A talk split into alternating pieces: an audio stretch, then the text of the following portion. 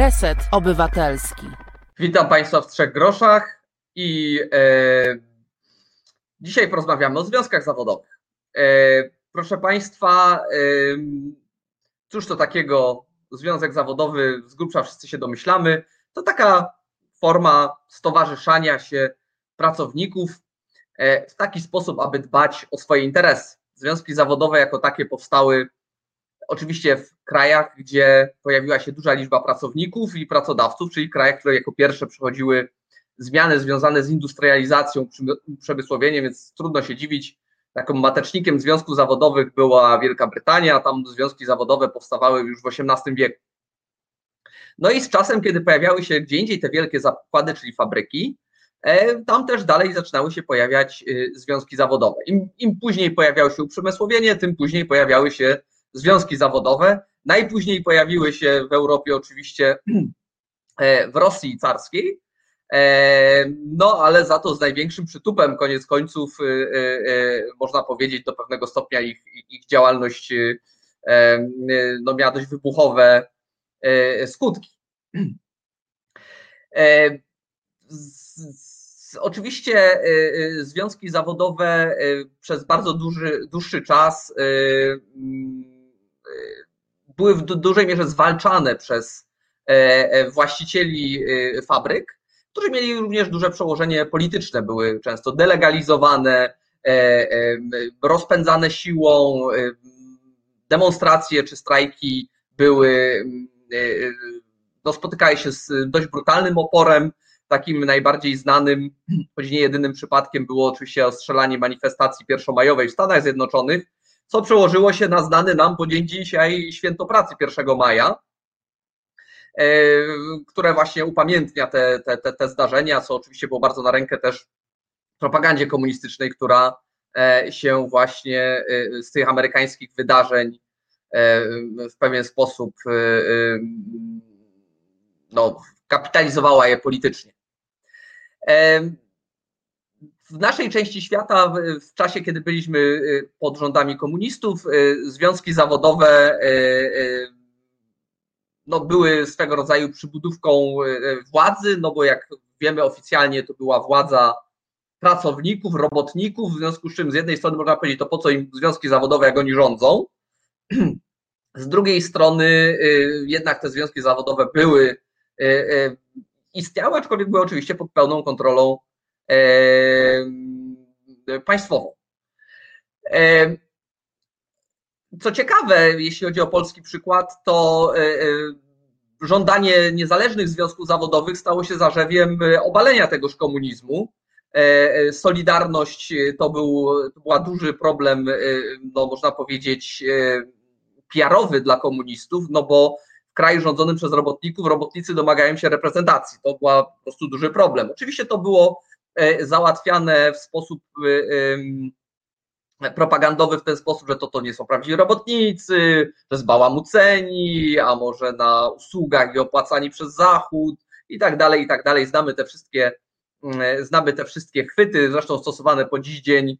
E, no, przez różnego rodzaju autorytarne rządy, tak, na Ukrainie przecież też Łukaszenka mówi, że te tysiące ludzi, którzy wyszły na ulicę, dziesiątki tysięcy właściwie, to wszystko było opłacone przez Zachód. E, to, co się stało po upadku u nas komunizmu, to to, że mm, e, e, Solidarność, Związek Zawodowy Solidarność stał się olbrzymią siłą polityczną, ale nie był oczywiście monopolistą na rynku, bo istniały dalej związki zrzeszone w OPZZ, które były z drugiej strony spadkobiercami tych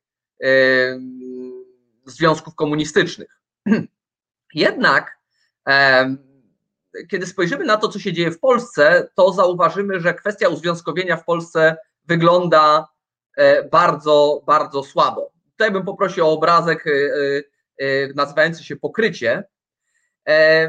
Chcę Państwu pokazać, jak wygląda na tle innych krajów OECD u nas pokrycie umowami związkowymi, czy, czy, czy, czy takim generalnym generalnym, e, e, jakby to powiedzieć, no, kogo pokrywają związki zawodowe. To nie jest to samo, ile osób jest uczestniczy w związkach zawodowych, bo to jest jakby trochę inna rzecz, natomiast umowy, które pracodawcy ze związkami mają, mogą dotyczyć szerszej grupy pracowników, nawet jeśli oni w związkach zawodowych się nie znajdują. Więc na przykład jeśli weźmiemy tutaj taką Francję, no to zauważymy, że tutaj pokrycie we Francji jest prawie pełne, 98%, natomiast samo uczestnictwo w związkach zawodowych jest dużo słabsze, rzędu kilkunastu procent.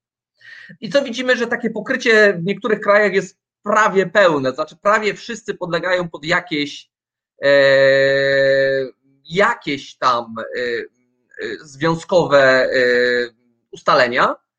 E, natomiast jeśli popatrzymy, to Polska jest na dole tej stawki, tak? Czyli u nas, u nas uzwiązkowienie wynosi to, e, nie tyle uzwiązkowienie, co pokrycie tymi związkowymi umowami, jedynie 13,5% pracujących. To jest poziom bardzo niski, mniej więcej na poziomie Stanów Zjednoczonych i Meksyku. Jest kilka krajów, które mają jeszcze niższe pokrycie związkami zawodowymi, ale to są już przypadki mm, dosyć skrajne. Jak więc, jak więc widzimy, w Polsce związki zawodowe nie cieszą się specjalnie wielką popularnością i estymą, i to zresztą widać w czasie. Tak? Jeśli mogę poprosić o tak zatytułowany obrazek, mm, żeby zobaczyć, jak się u nas uczestnictwo w związkach zawodowych w czasie zmieniało, no to jak zobaczymy w 91 to uzwiązkowienie było jeszcze dość wysokie, to takie było pokłosie, można powiedzieć, y, czasów komunistycznych i z drugiej strony działalności w Solidarności, ale zaczęło bardzo szybko spadać i od lat utrzymuje się na mniej więcej stabilnym poziomie 6-7%. E, e, po prostu Polacy do związków zawodowych e, specjalnie się na chwilę obecną nie garną. A z tych związków, które, które są w Polsce, to oczywiście możemy zobaczyć, do, do, do czego ci ludzie należą, do jakich związków. I tu obrazek w Polsce bym sobie poprosił.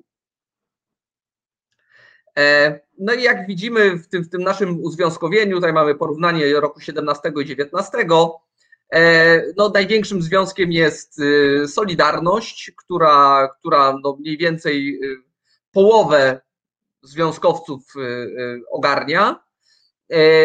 Na drugim miejscu jest OPZZ, które mniej więcej pokrywa jedną czwartą. Mamy Forum Związków Zawodowych, które ma jeszcze mniej, niecałe 20%. No i cała reszta cała reszta tych y, y, innych związków. Pan się pyta, jaka solidarność, no ta czapka solidarności nad wszystkimi solidarnościami, tak? Czyli dzisiaj możemy nazwać ją przybudówką PiSu, prawda? Zastanawiać się możemy, oczywiście to uzwiązkowienie jest znacznie większe, po pierwsze w zakładach większych, tak? W małych zakładach to, to tych związków jest bardzo mało, no choćby z tego powodu, że no, żeby założyć taki związek w zakładzie pracy, no to trzeba, musi być odpowiednio dużo pracowników. Ale druga rzecz, o którą warto zwrócić uwagę, to w jakich zakładach mamy te związki i poprosiłbym obrazek pod tytułem zakład tutaj, który nam pokaże, w jakich zakładach pracy tak naprawdę my mamy te związki zawodowe.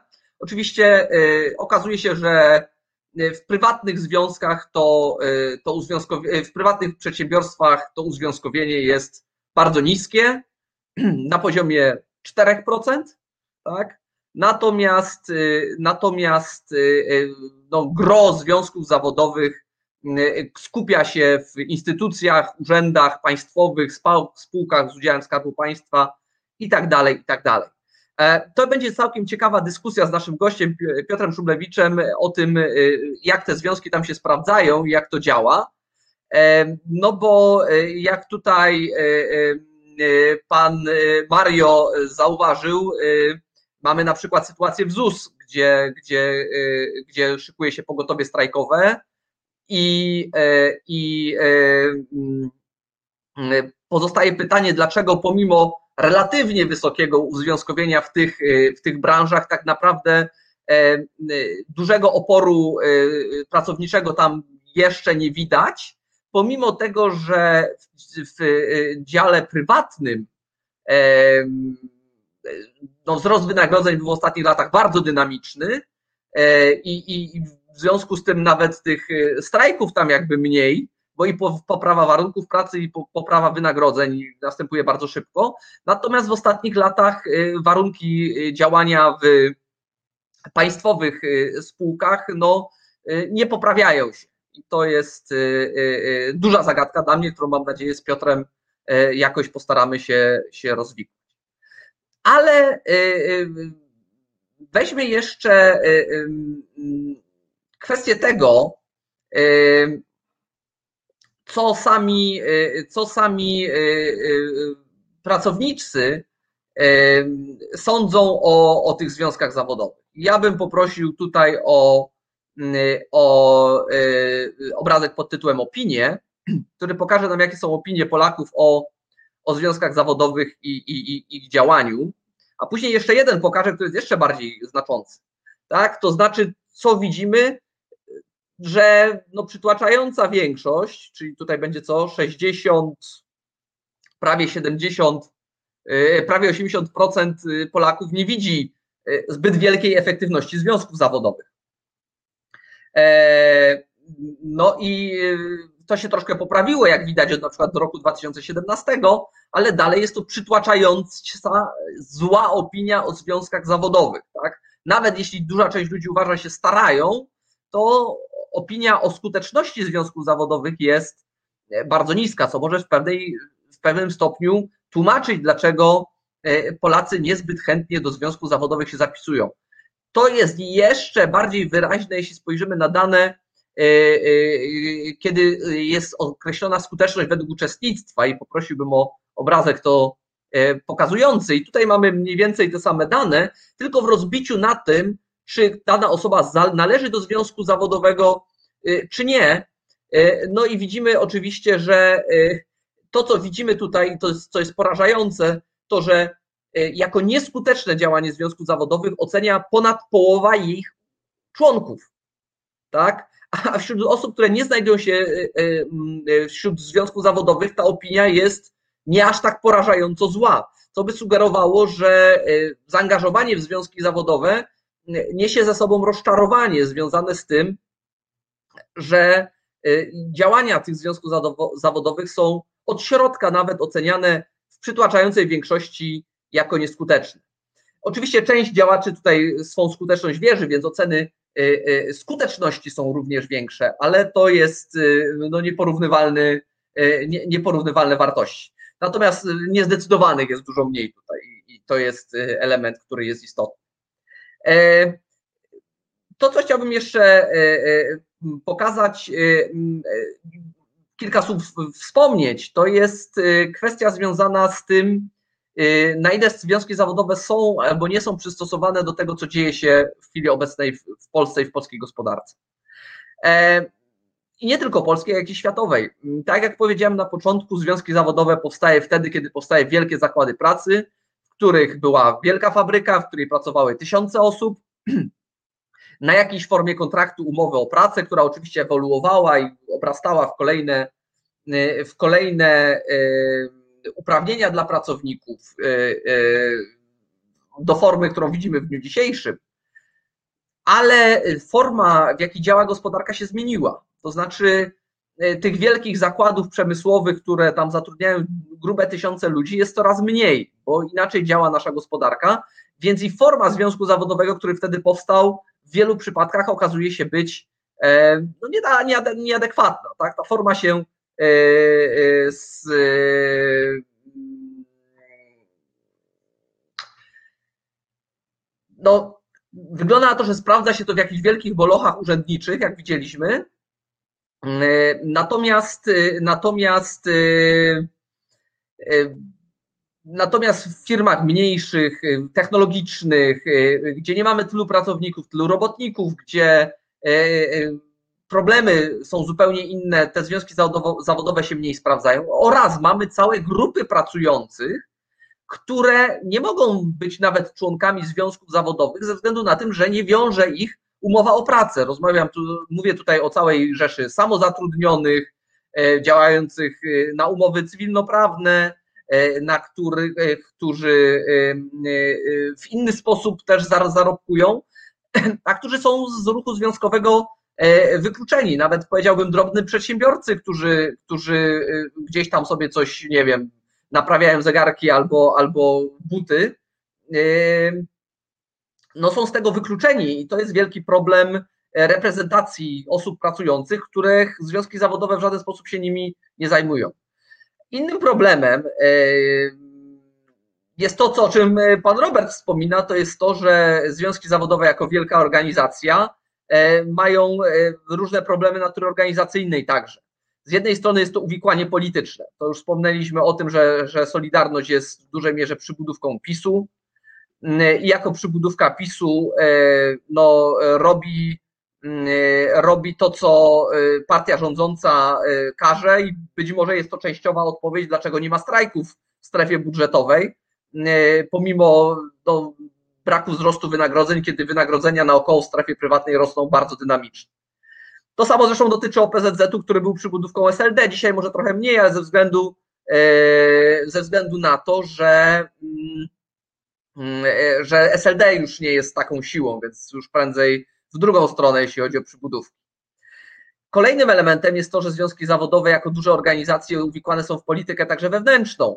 E, związek zawodowy zarejestrowany w zakładzie pracy jemu przysługują całe szereg uprawnień, e, etatów związkowych, e, różnych apanarzy, o które, o które ci działacze związkowcy, związkowi się zaczynają starać i zaczynają się często starać o rzeczy dla siebie, a nie dla pracowników. Co jest y, y, poważnym problemem, szczególnie, że tą znowu wierchuszkę y, związkową może zarząd, czy właściciele, czy skarb państwa na różne sposoby przekupiać dodatkowymi uposażeniami albo jakimiś innymi dobrociami, co powoduje, że w tym momencie związki zawodowe przestają działać w imieniu pracowników, a zaczynają działać w imieniu, w imieniu swoich działaczy. I to jest niewątpliwie efekt widoczny w bardzo wielu miejscach. Jeszcze inna kwestia to jest to, że tak, panie Piotrze, więc wydaje się, że odpowiedzią są związki małe i oddolne. Tylko, że jak są małe, to mają małą siłę przebicia. E, drugi problem jest taki, że jeśli te małe związki istnieją, jest ich dużo, tak jak pamiętam w telewizji polskiej tych związków zawodowych jest coś ponad 70, no to w tym momencie pojawia się tutaj problem natury zasadniczej, że związek zawodowy to może być instrument bardzo przydatny w debacie pomiędzy pracodawcą a pracownikiem, tak żeby dwie strony mogły ze sobą coś uzgodnić, czego nie da się zrobić w zakładzie pracy, gdzie jest jeden pracodawca i ileś tysięcy pracowników, no bo po prostu ich jest za dużo, czyli musi być ten reprezentant, ten związek zawodowy, tym reprezentantem być może. Natomiast jeśli się pojawi tych reprezentantów 75, no to w tym momencie y, okazać się może, że takie uzgodnienie czegokolwiek znowu staje się niemożliwe, bo tak jakbyśmy rozmawiali znowu z całą masą y, pojedynczych y, pracowników i często takie rozmowy związkowe gdzieś grzęzną. Niektóre mniejsze organizacje wykorzystują tą sytuację swojego jakiegoś siły i weta, żeby powstrzymywać uzgodnienia i ugrać czegoś dla siebie. Niekoniecznie dla pracowników, ale czasem tego też znowu dla siebie. I tu pojawia się problem. Bynajmniej nie, nie, nie, nie chcę tutaj powiedzieć, że wszyscy działacze związkowi to karierowicze, którzy grają tylko na siebie i patrzą, jak wyżyć z działalności związkowej, ale z drugiej strony chcę powiedzieć, że niewątpliwie takie osoby są, istnieją i funkcjonują zresztą jak w każdej organizacji. E, co gorsza, często mają e, zmysł polityczny na tyle dobry, aby stać się, e, stać się no, politycznie dobrze umocowanymi. W związku z tym problem związków zawodowych jako takich, to znaczy z jednej strony z jednej strony mamy problem swego rodzaju nieadekwatności związków zawodowych do dzisiejszych czasów. To, co powstało w XIX wieku, no musi przemyśleć swoją formę działalności, żeby być dopasowanym do wieku XXI. Po drugie, mamy kwestię niskiego związkowienia i tego, co to mówi z jednej strony o związkach zawodowych, ale z drugiej strony o Polakach. I z trzeciej strony jest to kwestia e, upolitycznienia i, e, i, i, i e, no pewnego niezdrowego miejsca związków zawodowych w polskim życiu społecznym. I o tym wszystkim, mam nadzieję, porozmawiamy sobie po przerwie z naszym gościem Piotrem Szumlewiczem, a teraz przerwa muzyczna, zapraszam. Słuchasz Resetu Obywatelskiego. Witaj Piotrze. Dzień dobry. Dzisiaj będzie y, y, nietypowo, bo się spotyka związkowiec z liberalnym ekonomistą i przedsiębiorcą, a się chyba nie pokłócimy. Też mi się wydaje, że jest tutaj miejsce do negocjacji. E, tak. Zacznę od takiego pytania, y, że tak powiem, zaczepnego. Dlaczego Polacy nie lubią związków zawodowych? Ja sam muszę przyznać, że jestem krytyczny wobec e, kondycji ruchu związkowego i nie przez przypadek nazwa, nazwa naszej centrali jest Związkowa Alternatywa. To nie jest tylko alternatywa wobec władzy, PiSu czy nieuczciwych przedsiębiorców, to jest też alternatywa wobec tych dużych centrali związkowych, o których trochę mówiłeś w pierwszej części programu.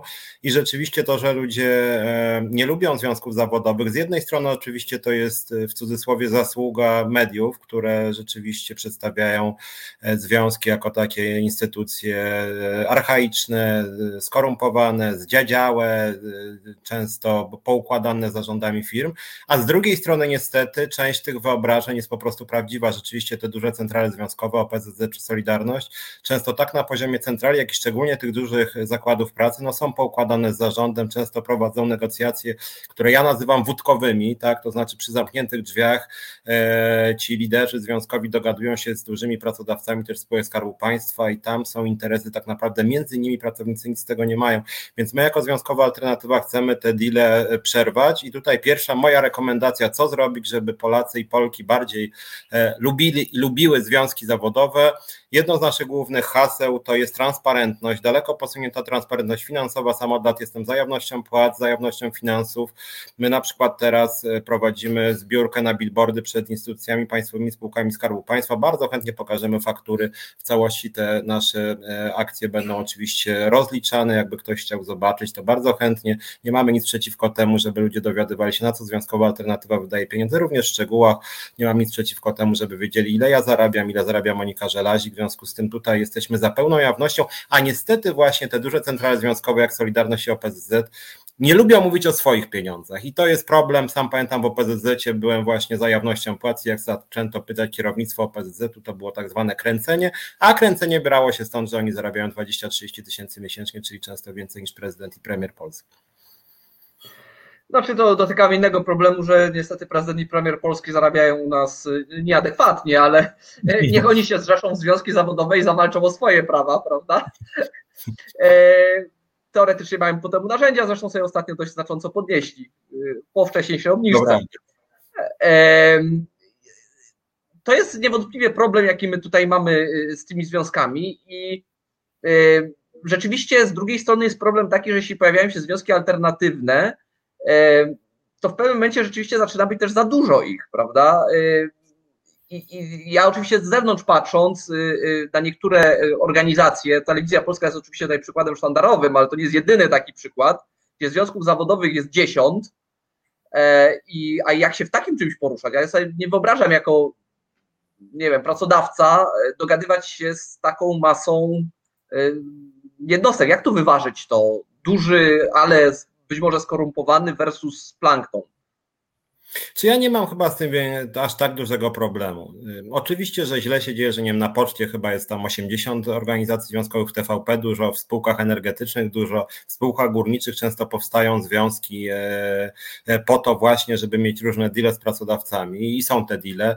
E, w PKP z tego co słyszę, jak ktoś ma etat związkowy, to mu skacze pensja razy trzy i od tego momentu szef związku służy pracodawcy i to są takie rzeczywiście przykłady no, bardzo naganne, ale chyba największym problemem nie jest wcale wiele związków zawodowych, tylko po prostu właśnie to, że z jednej strony te największe centrale są w dużej mierze skorumpowane, zblatowane zarządami firm i z władzą, a z drugiej strony jest problem ustawowy, o tym być może zaraz więcej porozmawiamy, że związki zawodowe mają stosunkowo mało kompetencji. W Polsce w ogóle nie ma układów zbiorowych, w Polsce nie ma tak naprawdę poważnych negocjacji. Rada Dialogu Społecznego jest fikcją. Negocjacje na poziomie tych zakładów państwowych, jak powiedziałem, nazwałem to wódkowymi, mam na myśli e, pewien rodzaj negocjacji zakulisowych, których w ogóle tak naprawdę naprawdę nie ma negocjacji ze stroną związkową. No podam przykład nawet ZUS-u, o którym tutaj różne osoby pytały. Weszliśmy w spór zbiorowy bodaj 9 dni temu. Wciąż nie ma żadnego sygnału ze strony pracodawcy, chociaż my już formujemy te postulaty od samego początku istnienia związku, czyli dwóch miesięcy, a tymczasem czytamy trochę przez przypadek w jednym z mediów, że pani prezes za pośrednictwem swojego rzecznika już nam dała odpowiedź negatywną, bardzo lekceważącą, bez tak naprawdę żadnych negocjacji. W związku z tym źle się też dzieje, że w Polsce z jednej strony nie ma kultury negocjacji, tak po stronie e, kadry zarządzającej, tak w kapi- odnośnie kapitału prywatnego, jak i publicznego, jak też niestety ustawa o związkach zawodowych daje dosyć małe kompetencje właśnie tej stronie związkowej. Nie ma układów zbiorowych, nie ma regulaminu wynagrodzeń, e, są wprowadzone rozwiązania arbitralne. E, tak na marginesie jeszcze jedna ważna uwaga, ciekawa, tu jest też pytanie o ZUS i, i Krajową Administrację Skarbową. Generalnie może powiem, że bardzo źle się dzieje i to jest jakaś zasługa wspólna PiSu i PO. Nie pamiętam jak to była za SLD, ale PiSu i PO z całą pewnością. Mianowicie w Polsce jest tak, że ostatnio negocjuje się nie wzrost płac w budżetówce, tylko wzrost funduszu płac. To jest w ogóle dla mnie jakimś rozwiązaniem bezprawnym, ponieważ negocjuje się to, że na przykład o 12% ma wzrosnąć fundusz płac, czyli równa, czyli pewna kwota dla całej budżetówki. Czyli krótko mówiąc, e, e, prezes danej jednostki, na przykład ZUS-u czy KAS-u, może podnieść swoim kolegom i koleżankom o 40%, a inny może podnieść zero. W momencie, kiedy, e, czy obniżyć nawet, w momencie, kiedy się zatrudni nowych, no to wtedy w ogóle nikt nie może nie dostać podwyżki, bo, bo ta pula podniesionego funduszu płac będzie do podziału dla wszystkich, więc jesteśmy jednym chyba z nielicznych, jeśli nie jedynym krajem w Unii Europejskiej, gdzie w ogóle nawet się nie negocjuje podwyżek płac, tylko negocjuje się zwiększenie funduszu płac, które kierownicy poszczególnych placówek później sobie sami decydują i w konsekwencji mamy tak, że na przykład w ZUS-ie, dajmy na to w Mielcu, pracownik na tym samym stanowisku może zarabiać o 50% więcej niż w Radomiu, co jest w ogóle niezgodne z kodeksem pracy i z konstytucją, więc, więc tego typu patologie też chcemy zwalczać, bo to ludzi też zniechęca. My chcemy negocjować na poziomie centralnym, niech pani Uścińska do nas y, przyjdzie, niech usiądzie z Iloną Garczyńską, porozmawia o tym, jaki ma być wzrost płac dla wszystkich pracowników ZUS-u, więc naszym zdaniem nawet to jest patologią, co też osłabia związki zawodowe, tak? Bo, bo, bo przez to się właśnie wygrywa właśnie jednych pracowników przeciwko drugim, później na przykład kierownik y, w Lublinie jakiemuś ambitnemu związkowcowi powie, dobra, masz tu 60% podwyżki, ale się cicho, a inni będą mieli na przykład 2,5. I niestety to dopuszcza w ogóle ten typ negocjacji, więc naszym zdaniem w ogóle to jest skandal, że, że te duże centrale związkowe na ten temat rozmawiają. Najpierw zgódźmy się, że rozmawiamy na temat podwyżki płac dla wszystkich i wtedy możemy gadać, a nie jakiś fundusz płac. Co to w ogóle ma być? Ale z drugiej strony ja tutaj y, y, nie, że rozumiem zastrzeżenie, ale ja mam z drugiej strony patrząc, od strony zarządczej troszkę, tak? Y, na chwilę wkładając w kwestie korupcyjne do szuflady, tak?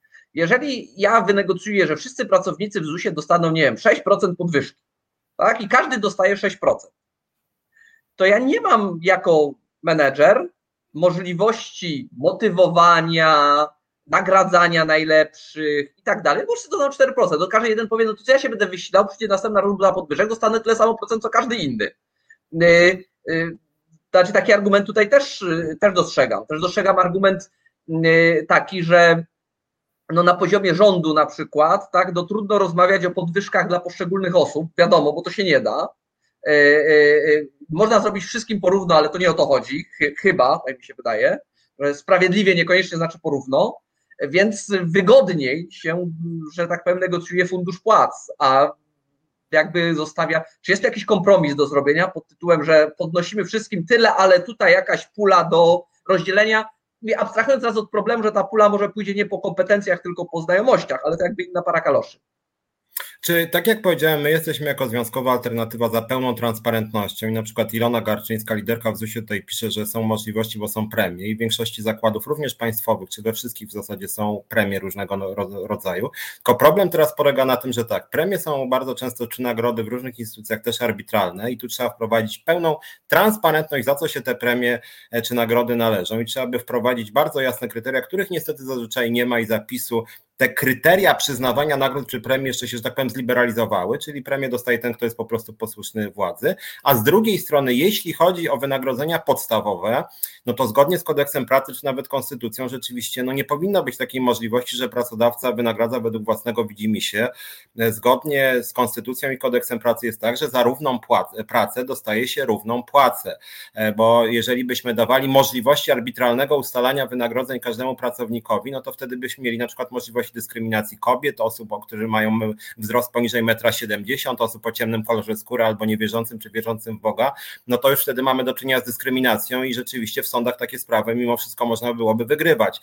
Natomiast wydaje mi się właśnie, że e, że tego typu e, rozwiązania, które forsuje rząd i poprzedni zresztą też forsował, jeszcze poprzedni też, że właśnie negocjujemy fundusz płac, a nie płace, to daje możliwość właśnie rozbijania ruchu pracy, rozbijania solidarności pracowniczej, dlatego że w krajach zachodnich negocjuje się układy zbiorowe, siada reprezentacja związków, siada reprezentacja biznesu czy państwa i mówimy, OK, to ile pracownicy dostaną podwyżki? W momencie, kiedy ja jako lider związkowej alternatywy usiadłbym na przykład z premierem Morawieckim i rozmawiałbym o całej budżetówce i byśmy w świetle kamer, prawda, 12 czy 30 czy 60% jak my chcemy podwyżki, a później e, e, za dwa miesiące by te podwyżki miały wejść w życie i połowa pracowników by dostała 5, a połowa 90, to ta połowa, co dostała 5, powiedziała, panie Piotrze, pan nas oszukał. My panu płacimy składki, żeby pan walczył o nasze interesy, a pan tu nam wywalczył jakieś 5% przy inflacji 6.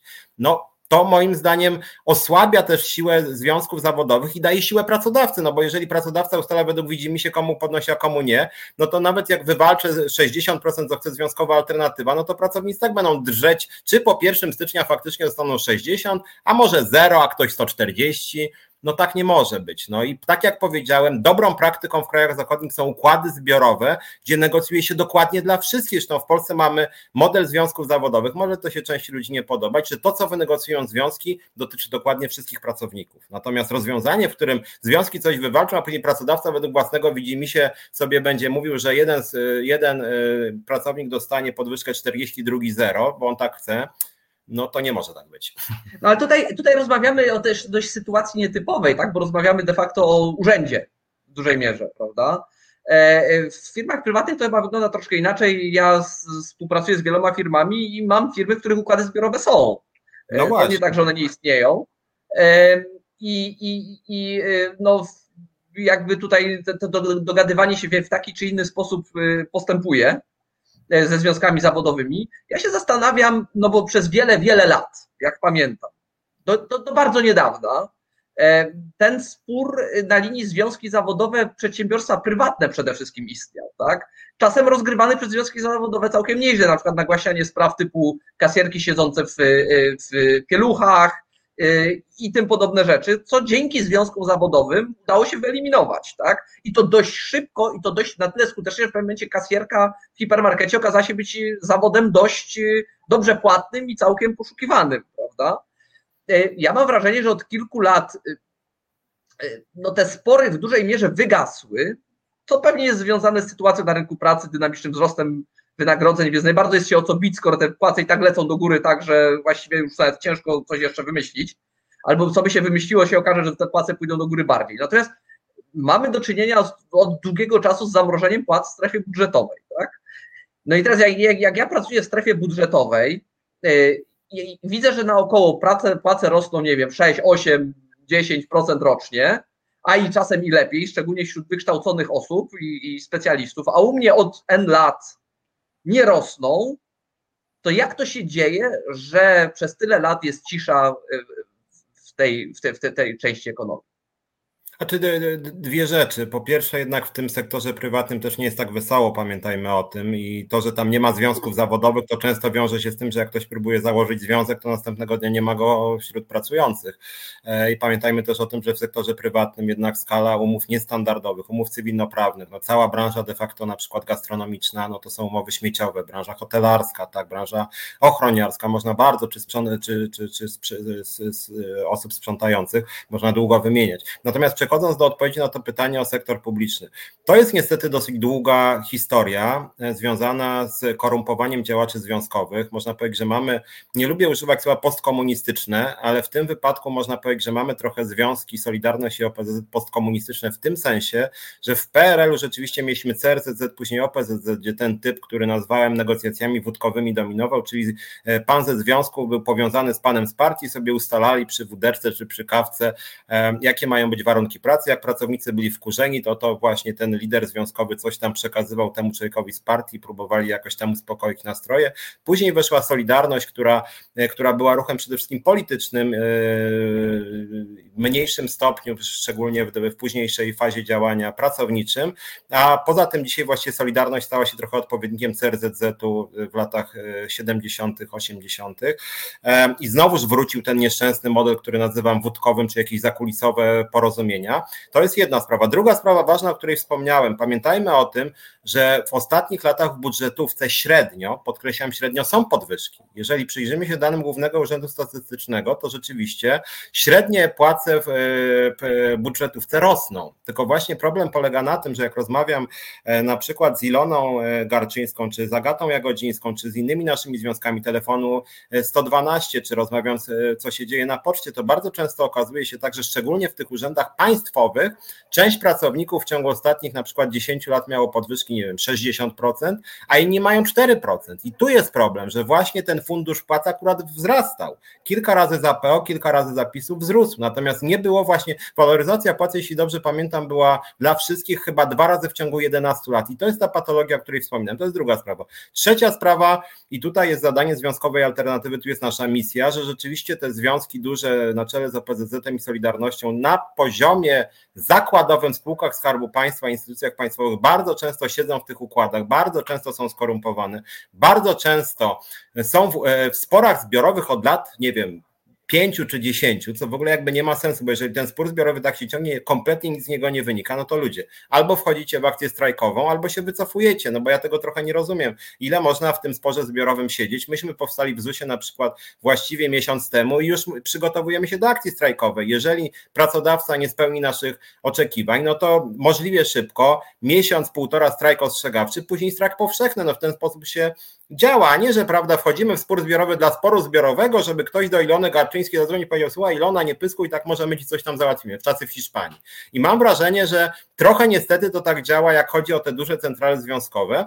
I wracając do tego wcześniejszego wątku, tej transparentności, tak, bardzo dobrze byłoby i na przykład y, y, Agata Jagodzińska, nasza liderka w Krajowej Administracji Skarbowej ostatnio zapytywała, ile wynoszą etaty związkowe, ile ci ludzie zarabiają w związkach i od razu niektórzy, no jak śmiesz w ogóle pytać, to jest kalanie gniazda jakieś takie. Transparentność i przejrzystość jest podstawą. Jeżeli lider związkowy zarabia na przykład, nie wiem, 21 tysięcy złotych, a na stanowisku niezwiązkowym zarabiał na przykład 6, no to teraz pytanie, dlaczego dostał razy trzy?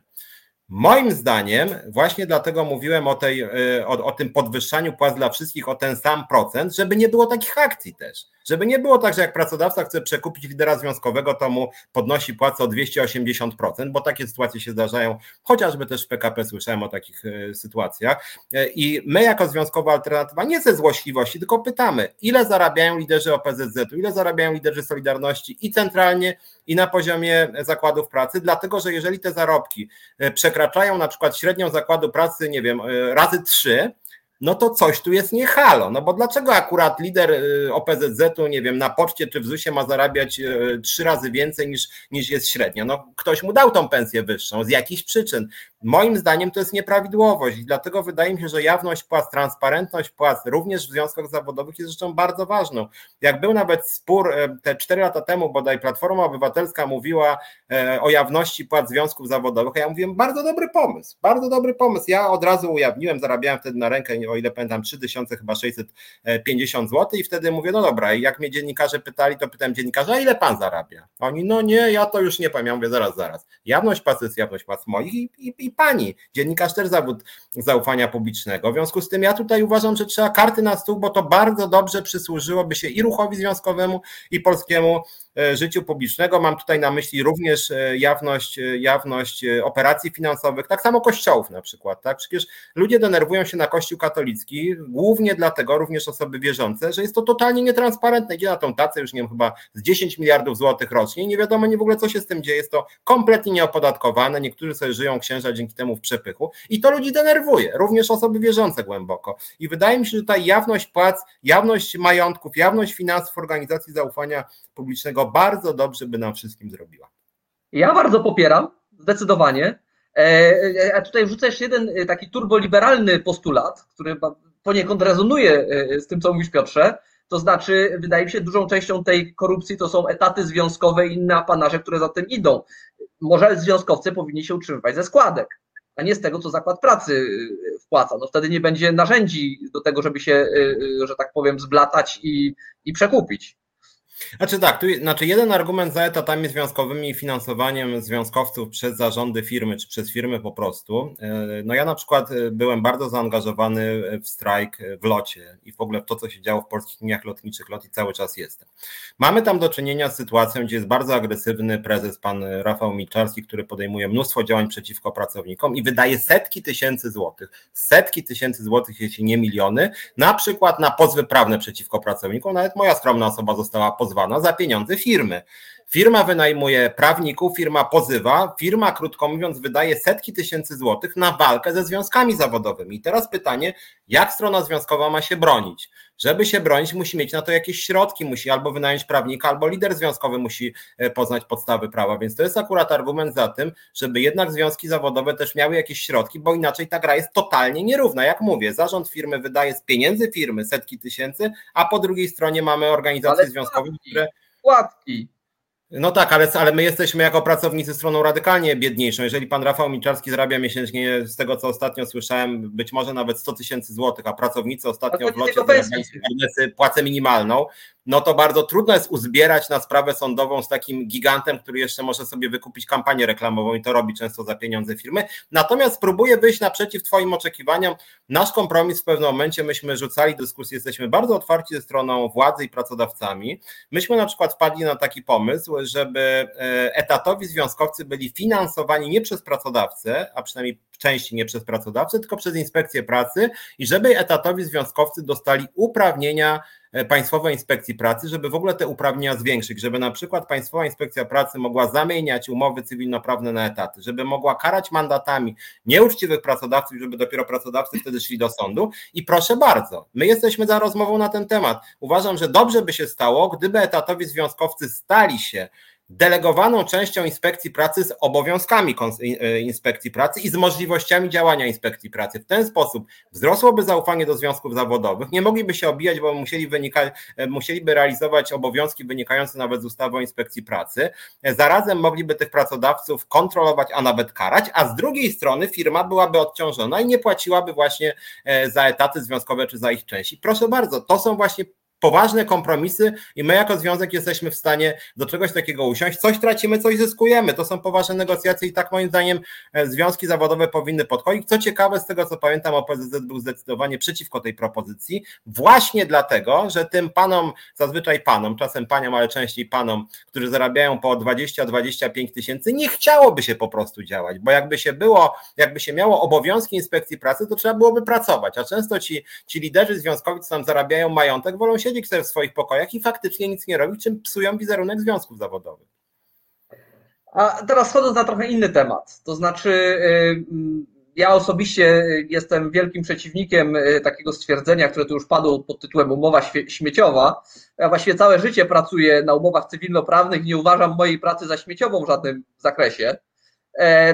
I, y, ale idąc w tym kierunku, bo tak jak powiedziałem, y, związki zawodowe kojarzą się i są zorganizowane w sposób e, przewidziany dla wielkiego zakładu pracy. Tak? 10 tysięcy zatrudnionych i związek zawodowy, prawda? Natomiast tymczasem, y, no po pierwsze, tych dużych zakładów coraz mniej z przyczyn różnych. E, a pojawiają się alternatywne metody zatrudnienia, bo nie, nie, nie ukrywajmy, y, także taki kontrakt, który się nazywa umowa o pracę, też nie jest już zbyt y, nowoczesny, nazwijmy go. Nie, nie odpowiada warunkom i potrzebom, które dzisiaj się znajdują w wielu przypadkach, nie bierze we wszystkich, prawda? E, I zastanawiam się, czy jest taka myśl w związkach zawodowych, jak się zmodernizować, żeby wziąć pod swoje skrzydła, czy jako swoją reprezentację ludzi pracy, bo to o to chodziło, żeby reprezentować ludzi pracy, ale niekoniecznie ludzi zatrudnionych, bo to nie jest to samo. Dzisiaj związki zawodowe reprezentują ludzi zatrudnionych, można powiedzieć, tak? I to jeszcze w odpowiednich miejscach. Czy, czy, czy tu jest jakaś myśl, żeby pójść w tamtym kierunku żeby też reprezentować, nie wiem, szewca, zagarmistrza, grawera, czy kogoś tam jeszcze innego, kto ma swoją firmę właściwie, czyli z punktu widzenia tradycyjnego związku zawodowego to jest po złej stronie kapitalista obmierzły, tak? Y, natomiast on tak naprawdę jest no, normalnym człowiekiem świadczącym pracę, tylko nie w sposób na umowę o pracę. Tak? Czy zgodnie z ustawą o związkach zawodowych, po orzeczeniu Trybunału Konstytucyjnego bodaj z 2015 roku, osoby zatrudnione w ramach umów niestandardowych mogą nie tylko wstępować do związków zawodowych, ale nawet mogą być ich założycielami, więc możliwość jest. My zapraszamy osoby w ramach umów e, śmieciowych czy zwanych śmieciowymi do związkowej alternatywy. Problem polega na tym, że osoby, które nie mają umowy o pracę, bardzo często są represjonowane za swoją działalność i bardzo łatwo się ich pozbyć, mówiąc kolokwialnie. To znaczy, jeżeli w restauracji osoba, która ma umowę cywilnoprawną odnawioną co miesiąc wstąpi do związku, czy założy związek, no to pracodawca po prostu nie przedłuży z nią właśnie kontraktu. Więc tu jest bardzo poważny problem. To jest pierwsza sprawa. Druga sprawa jest taka, no, że my jako związek jesteśmy za tym, żeby prawo pracy było przestrzegane. Prawo pracy bardzo restrykcyjnie mówi, że zgodnie z artykułem 22, jak jest miejsce pracy, czas pracy i podległość służbowa, musi być etat niezależnie od woli stron. To jest bardzo mocno napisane. Czyli krótko mówiąc, to de facto oznacza, że we wszystkich kawiarniach, restauracjach, sklepach, firmach ochroniarskich w Polsce umowy cywilnoprawne powinny być momentalnie e, zlikwidowane, ponieważ jest to po prostu bezprawie. I naszym zdaniem jako związku, no to jest bezprawie tolerowane na rzeczywiście masową skalę. Tu nie powinno być żadnego wyboru. Byłem niedawno w Olsztynie, interweniowałem z Łukaszem Michnikiem w sprawie Intermarsze i tam jest taki system, że na początku ma się śmieciówka, jak ktoś dobrze pracuje i się przypodoba pracodawcy, dostanie po roku czy dwóch etat. No to tak nie jest. Zgodnie z prawem pracy, jak się jest miejsce pracy, czas, podległość, musi być etat. Tu nie ma w ogóle dyskusji. E, kolejna sprawa, być może kluczowa. Mówiłem o tych układach zbiorowych, jak chodzi też o modernizację roli związków zawodowych. Wydaje mi się, że rozwiązanie, które jest rozpowszechnione w większości krajów zachodnich, mogłoby rzeczywiście przejść do Polski. Mianowicie, że odnośnie wielu branż, a właściwie na zachodzie większości branż, negocjacje płacowe są prowadzone właśnie na poziomie branżowym. Czyli na przykład jest tak, że spotyka się reprezentacja związków zawodowych i biznesu, niekiedy też rządu, i ustalają, że na przykład w danej branży, na przykład, nie wiem, handlowej, w całej branży handlowej w kraju, stawka na przykład za pracę minimalna wynosi tyle. Na przykład my mówimy o tym, że chcemy, żeby było 2,5 razy więcej za pracę w niedzielę, wpisujemy w układ zbiorowy 2,5 razy więcej. Znaczy my jesteśmy o tym, żeby to wszystkich zawodów dotyczyło, ale powiedzmy, że na początek w układzie zbiorowym dla handlu dla 2,5. Mówimy też, że w branży handlowej pracownicy pracują od do w konkretnym miejscu pracy, więc jest po prostu zakaz śmieciówek. Zgodnie z układem zbiorowym jakakolwiek inna umowa niż umowa o pracę jest zakazana i karana grzywną z automatu przez inspekcję pracy. Tego typu rozwiązania, pamiętajmy o tym, że obecnie jak chodzi o tą o tę nowoczesność, że tak powiem, to najnowocześniejsze kraje e, Europy, a właściwie też świata, nie znają czegoś takiego jak umowa zlecenie e, w branży ochroniarskiej, e, gastronomicznej, czy, czy, czy tym bardziej na przykład opiece zdrowotnej. W Polsce już nawet w górnictwie i w ochronie zdrowia są umowy cywilnoprawne, co jest jakimś fenomenem na skalę przynajmniej europejską, skądinąd bardzo szkodliwą, szkodliwym ewenementem też dla pacjentów i klientów, bo jeżeli lekarz pracuje 40 godzin, no to bycie operowany przez takiego lekarza, no jest, bym powiedział, może być dyskomfortem dla pacjenta, jeśli nie zagrożeniem dla jego życia.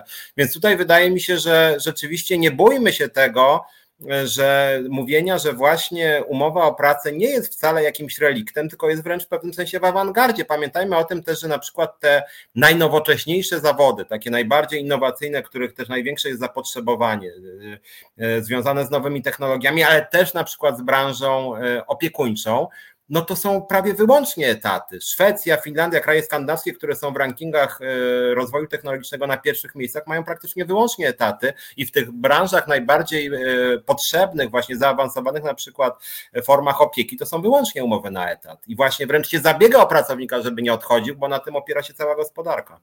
E, znaczy nie, ja mówię, że tak, żeby, żeby nie był źle zrozumiany. Tak? Tam, gdzie się łamie prawo, to się łamie prawo i nie należy łamać prawa.